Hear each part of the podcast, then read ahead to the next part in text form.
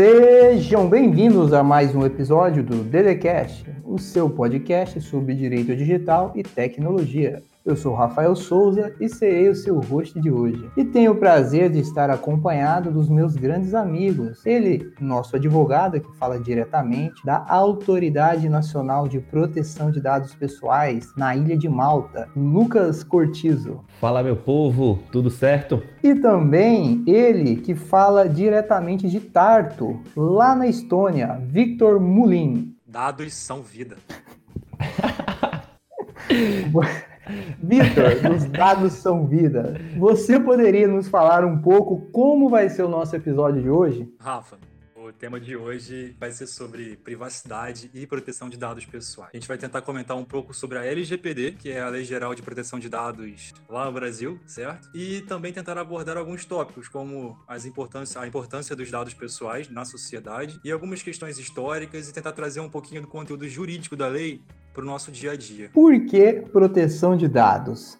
Me parece, Lucas, que ultimamente é o assunto mais falado, é o assunto da moda, em meio dos empresários, dos acadêmicos, sai também bem muito na televisão. Por que proteção de dados, Lucas? Rafael, eu acho que quando a gente fala em fluxo de dados, a gente não está falando apenas de tecnologia, é uma questão social. É, tem um sociólogo, Manuel Cassius, que ele tem uma frase famosa que ele diz que a informação representa o, o principal ingrediente da nossa organização social. E os fluxos de mensagens e imagens entre as redes constituem um encadeamento básico da nossa estrutura social. Ou seja, quando a gente fala em, em troca de dados, em fluxo de dados, em dados pessoais, a gente está falando uma questão que vai além do direito digital e tecnologia.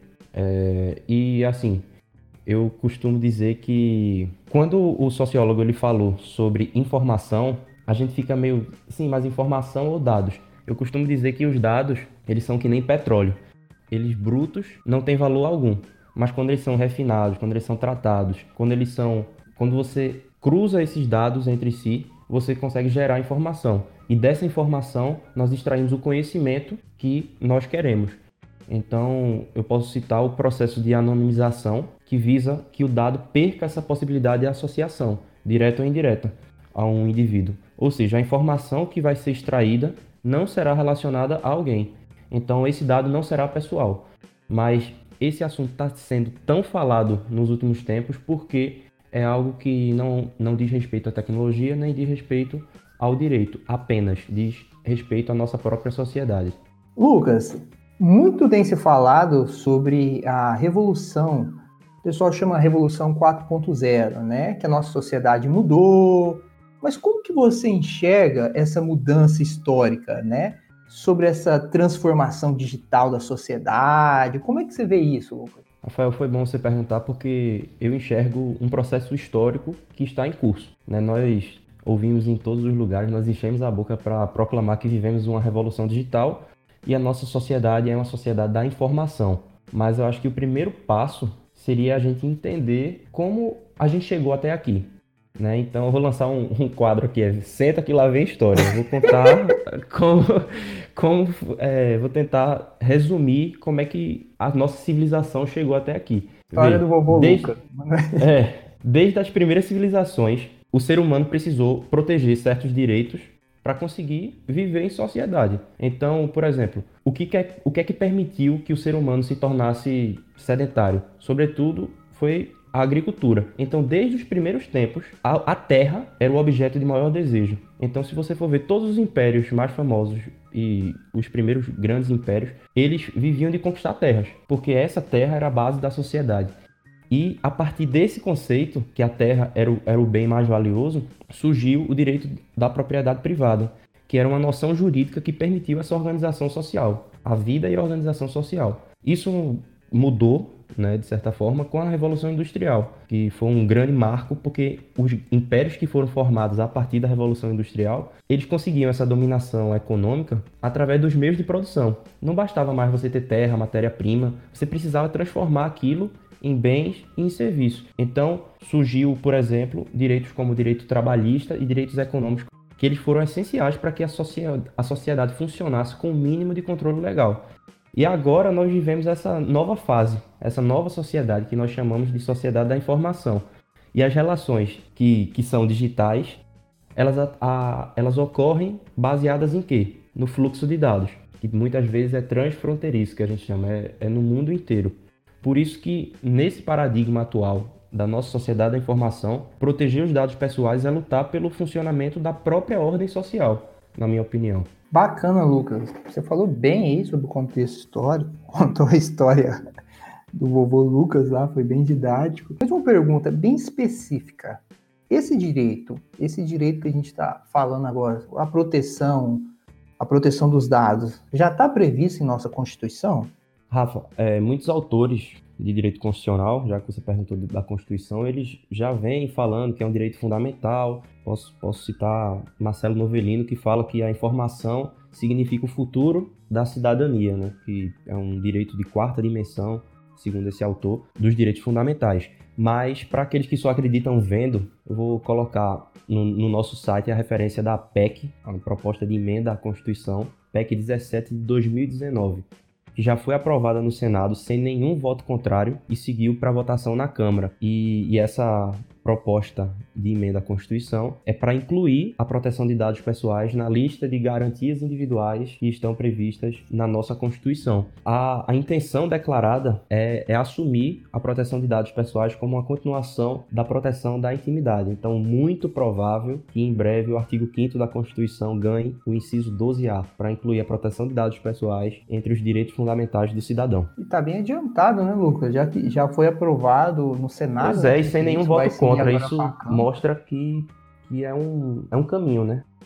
Legal, Lucas. Tá. Mas além da Constituição, também tem outra lei bem importante que já trata do assunto, né? Ela ainda não está em vigor, mas a Lei Geral aí de Proteção de Dados, que logo em agosto do ano que vem já entra em vigor, não é verdade? Sim, vai ter, vai ter sim a LGPD, a nossa LGPD, que é a Lei Geral de Proteção de Dados, vai entrar em, em vigor é, no próximo ano, em agosto de 2020, e nós vamos falar muito sobre ela aqui. Vamos, nesse episódio e, e em vários próximos, nós vamos debater, nós vamos tentar cada conceito que, que seja importante a gente trazer por aqui, porque a gente sabe que as pessoas precisam de tempo para se conscientizar e as empresas e, e todo mundo que esteja a tratar dados agora precisa começar a ouvir, começar a aceitar essa questão da proteção de dados. Legal, Lucas, mas Vitor, a gente tem uma cultura no Brasil, sai lei, o pessoal aprova lei, às vezes a lei não pega. Essa lei já foi aprovada há algum tempo. E mesmo depois de aprovação, ela já sofreu algumas alterações.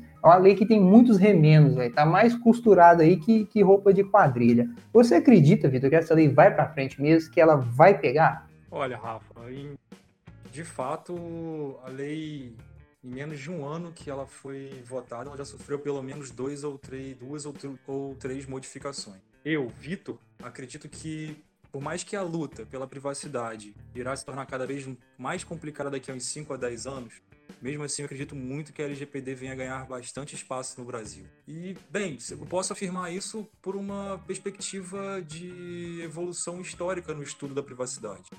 Em 1890, Estados Unidos foi feito um dos primeiros artigos que envolvem a privacidade. Esse artigo é chamado de Right to Privacy, ou Direito da Privacidade. Por mais que o contexto da época seja totalmente diferente do nosso de hoje em dia, desde lá eles já falavam sobre um direito de estar sozinho, um direito de estar E agora, passando bons anos, é, quando começou a surgir a questão dos computadores, lá pela década de 70, a, o próprio Conselho da Europa já começava a tratar sobre assuntos sobre os dados pessoais. E não só isso, naquela mesma década, a Alemanha e a Suécia foram os primeiros países que desenvolveram as suas primeiras leis nacionais de proteção de dados, logo após sendo seguidas pelos Estados Unidos, que vieram também com o Privacy Act, que é a própria lei de privacidade deles. Em 1995, a União Europeia, já como um bloco econômico organizado, vendo que diversos países membros tinham é, leis de proteção de dados que atuavam distintamente, propôs uma diretiva de proteção de dados que tentava harmonizar esse tipo de proteção no, entre os países europeus. Só que, como a gente sabe, uma diretiva, pelo menos como eu estudei, uma diretiva na União Europeia não foi tão suficiente e os países começaram a aplicar a, a lei a, a cada um à sua maneira.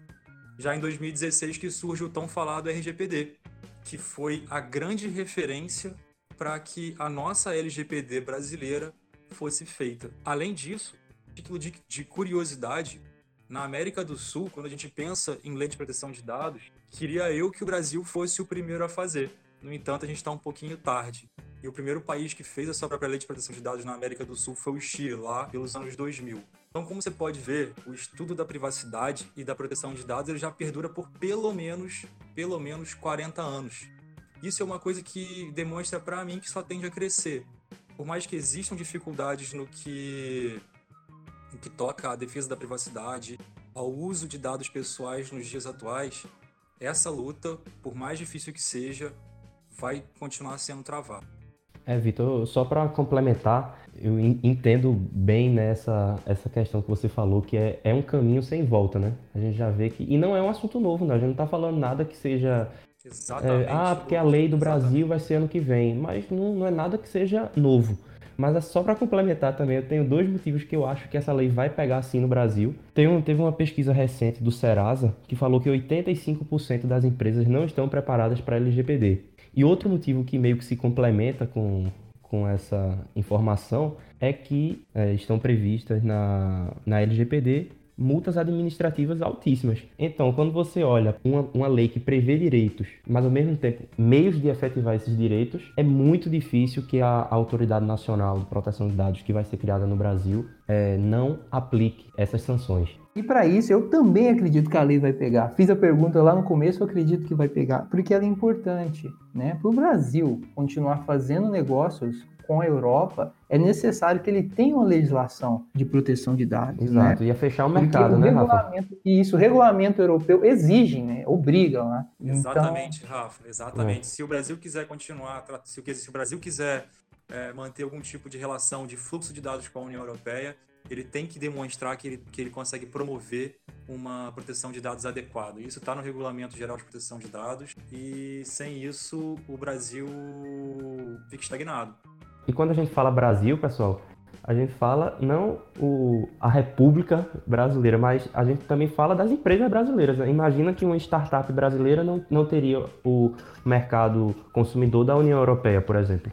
Então, a gente precisa desse, desse fluxo. Principalmente aí as, as empresas, startups trabalham muito no ambiente online, né, Lucas? É, muito mesmo. Como com o consumidor europeu, né, e com outras empresas também. Talvez, talvez seja até mesmo por esse motivo, pessoal, que a LGPD saiu tão, foi, foi a LGPD foi aprovada tão logo a RGPD entrou em vigor.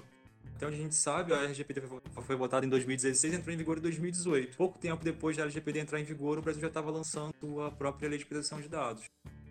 Tá, e como que está sendo na Europa agora, com um pouquinho mais de um ano lá do, do regulamento, Lucas? O que, que você tem visto aí, principalmente você que trabalha aí na, na comissão né, de proteção de dados, passa muita coisa na sua mão. O que, que, que apareceu para você? Como é que está sendo? Então, Rafael, eu, eu vejo, eu sempre costumo falar da cultura da proteção de dados, que a gente sabe que aqui na Europa, como o Vitor falou da diretiva de 95, então ele já, ele já tem uma base é, jurídica e, e, uma cultura de, de falar sobre proteção de dados que a gente está construindo agora no Brasil. E Mas mesmo assim, todas as formas de, de vazamento de dados acontecem aqui, mesmo com essa cultura. Então, é, por mais que exista é, uma diretiva que agora foi transformada é, no Regulamento Geral de Proteção de Dados há mais de 20 anos, por mais que a autoridade que eu, que eu trabalho em Malta tenha mais de 20 anos, a gente sempre se depara com empresas, com pessoas que não estão preparadas para cumprir o regulamento. Eu vejo, por exemplo, todos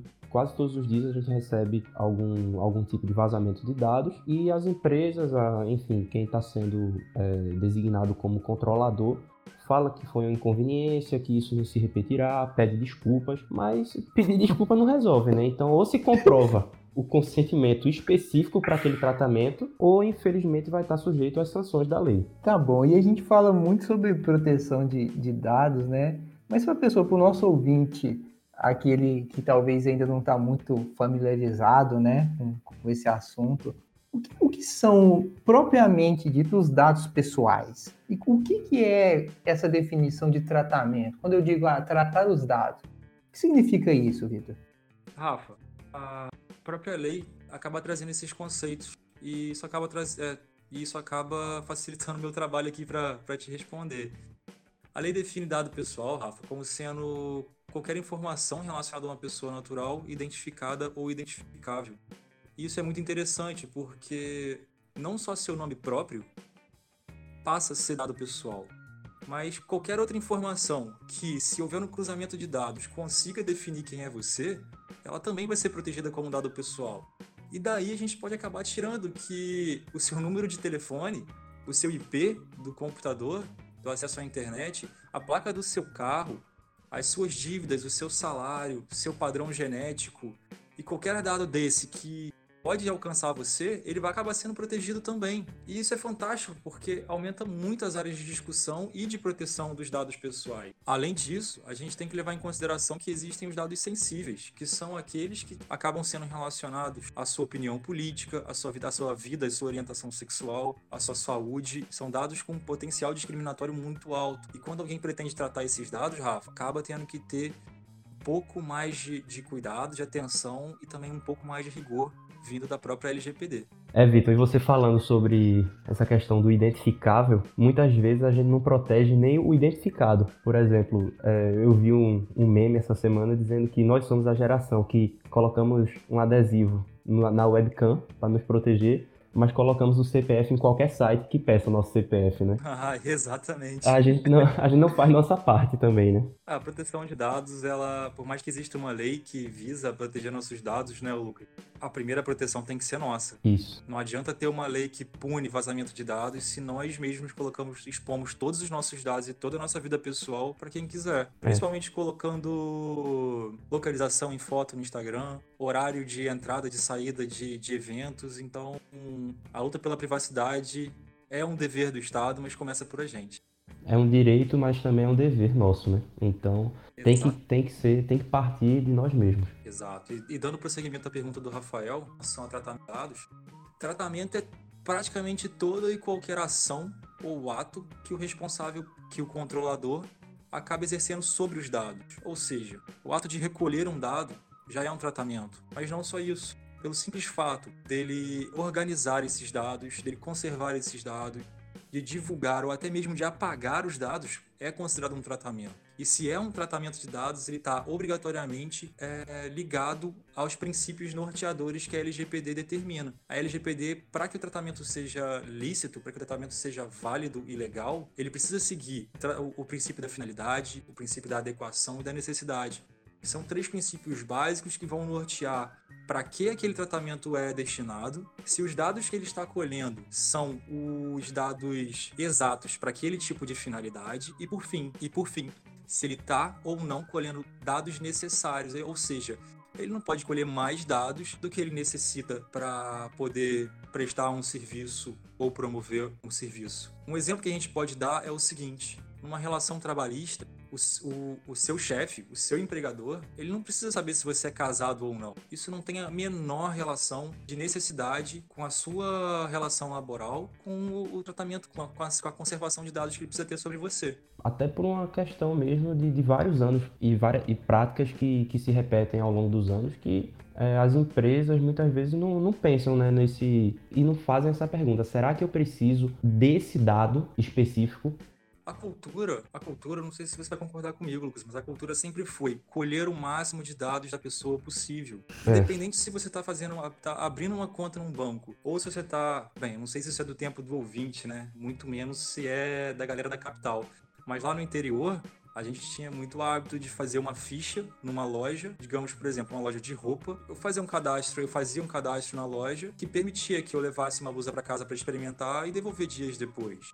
Ou quem sabe até mesmo parcelar ali a blusa diretamente na loja, sem qualquer intermediação de um banco. Hum. Na época desse cadastro, levavam todos os meus dados. Meu nome completo, minha data de nascimento, minha identidade, meu CPF, meu endereço, meu estado civil, se eu era solteiro, se eu era casado. Então, a cultura sempre foi essa, maximização da coleta de dados. E esses é. dados, eles eram praticamente nulos. Eles ficavam guardados lá, sem qualquer utilidade. E se um dia esses dados vazam? Eu que só acabo sendo prejudicado. Eu também nunca tive essa, essa, essa esse senso crítico de falar assim, não, esse dado não tem por que você pedir. Tá, Vitor. Você disse aí da caderneta, né, da ficha, isso lá em Berlândia também era bem comum, né? Eu lembro que tinha isso muito em locadora de videogame, loja, bastante. Mas essa lei de proteção dos dados, ela não é só para as grandes empresas e também para o governo, para as grandes instituições?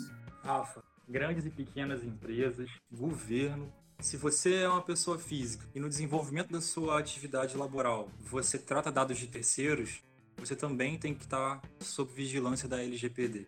Aí que entra o advogado, o dentista, o psicólogo, todo mundo. Contador, médico, Contador. seja quem for. Se você, por mais que seja uma pessoa física e tenha em seu poder dados de outras pessoas, você está tratando dados com fins comerciais. Tem que tomar atenção com a LGPD. Claro que existem exceções.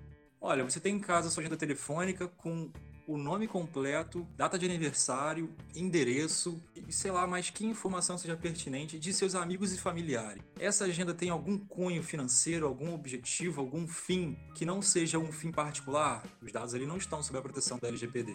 E se eu usar meu WhatsApp lá para fazer minhas vendas, meus negócios lá com os meus clientes?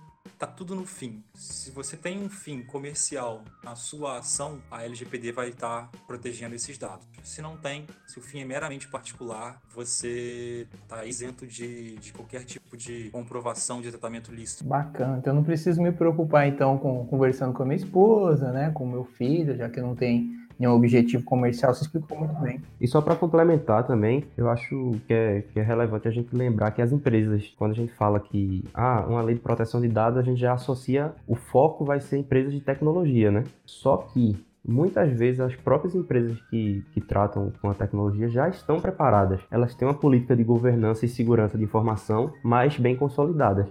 Outra coisa importante, Lucas, é que a legislação não protege só aqueles dados em formato, em formato digital, né? Tem um, uma rede de consultório odontológico muito grande na minha cidade, lá em Uberlândia, né? Que são quatro consultórios, muito, na verdade, empresas, são muito grandes, tem 20 e poucos dentistas em cada loja. E é, não é informatizado o sistema deles, ou muito pouco informatizado. Tudo funciona com ficha de cliente, com prontuário, tudo escrito à mão, e ele tem vários dados sensíveis, né? Já que eles fazem cirurgias lá, tem exames de paciente, entre outras coisas, né? É importante também que a lei protege não só os dados em formato digital, mas aqueles em formato físico também, né? Eu acho que o Vitor, inclusive, pode falar um pouquinho a respeito disso, né, Vitor? Rafael, essa é até um, uma, uma excelente informação para quem vai estar de olho em concurso público, porque eu acredito fielmente que vai cair uma pergunta se a proteção de dados pessoais é só por dado digital ou se o dado estiver em meio físico também é protegido. Então, se resposta... você escutou, passou no concurso público, manda um e-mail para a gente, só para contar. e, e a resposta é sim. A resposta é sim dados que estão em formato físico são tão protegidos quanto dados que estão em formato digital. Tanto a RGPD quanto a LGPD fazem essa proteção justamente para evitar que pessoas fujam da aplicação da lei. Ora, se você tem um, um, um documento no seu computador que nele contém dados pessoais de, de outras pessoas e na sua frente, em cima da sua mesa, tem uma folha A4 com a mesma com a impressão daqueles mesmos dados, porque um seria protegido e o outro não? Porque um pode vazar os dados para hacker, crime, não seria essa, eu acho que, objeção né, de muitas pessoas, esse tipo de vazamento? Vou contar uma pequena história, uma pequena e uma rápida história, então. Ainda esse ano, se eu não me engano, no, ano de dois, no final de 2018 ou 2000, começo de 2019, aqui, é, logo em Braga, onde a gente estudou durante esse último ano, houve um vazamento de dados em formato físico. A autoridade fiscal da, da cidade na hora de descartar todos os documentos fiscais dos seus, dos seus cidadãos, os descartou sem passar por uma destruição adequada. Colocaram um monte de documentos com informações pessoais em sacos de lixo e colocaram na rua. Eu não sei o que aconteceu, mas se fosse no Brasil, um cachorro possivelmente teria rasgado esse saco. Provável. e rasgando o saco, você tem acesso a documentos fiscais de, de, de pessoas que você anda, conhece na sua cidade. Então, vazamento ele não precisa ser só no meio digital. É claro que o ambiente digital ele possibilita é, um dano potencializado. É. Mas, e nessa situação. o ambiente físico também. E nessa situação específica aí da autoridade fiscal, né? E ali você tem dados, movimentações financeiras, né, de pessoas, empresas, no caso do Brasil, data de nascimento, CPF, você tem tudo. Inclusive, é um dado protegido, é um dado sigiloso, né? Inclusive, quando a gente consegue ou pede essas informações na própria justiça, né, para verificar se algum terceiro ou réu tem algum patrimônio, muitas vezes na prática no, no, Tribunal de Justiça de Minas você consegue examinar esses documentos, né? Quando era processo físico ainda, diretamente na secretaria, no balcão. Você sequer poderia extrair lá, da tamanho e importância desses dados, né? Dados sigilosos. E eu acredito aí que a autoridade fiscal errou muito de Braga em colocar tudo isso em alguns sacos pretos e colocar na rua. É uma pena mesmo. A gente está falando muita coisa jurídica até agora, né, Lucas? Muito ponto de vista jurídico, muito ponto de vista de lei, de, de, conceito e tudo mais. Mas exemplifica um pouquinho pra gente, cara, como é que tá sendo os efeitos práticos da LGPD no nosso dia a dia? Vitor, quando você falou sobre tratamento de dados, é importante porque nós temos que ter essa noção jurídica para saber a regra e as exceções. Então, quem não está abrangido por alguma exceção tem que estar atento.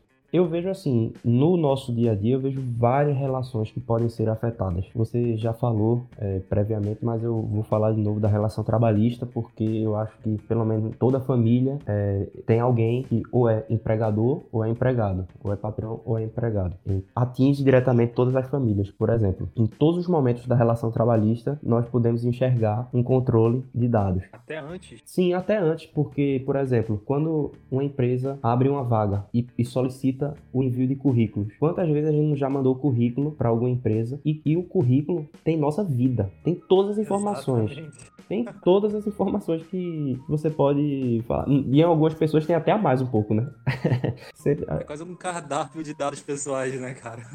É, e assim, só uma, uma pergunta que já surge: qual o tempo de retenção? Por quanto tempo aquela empresa que eu mandei o currículo ela pode ter o meu currículo? O envio, por exemplo, dos dados, dos nomes dos funcionários para uma, uma empresa que vai prestar um plano de saúde empresarial ou para uma empresa contábil que vai fazer a gestão de folhas de pagamento. Tudo isso você vai mandar um, provavelmente vai existir um contrato com cada empresa parceira em que vai e volta informação sobre pessoas, dados pessoais. Então, essa nova lei vai exigir um trabalho braçal enorme, porque os contratos vão ter que ser revistos, que você tem que colocar a finalidade nesse, envio de dados pessoais para a empresa que vai vai fazer, por exemplo, essa gestão da folha de pagamento, entendeu? Então, outra coisa que as empresas normalmente fazem através do, do cadastro biométrico, né, da, do polegar, por exemplo, monitorar a jornada através do o famoso bater o ponto. Então, assim, o dado biométrico,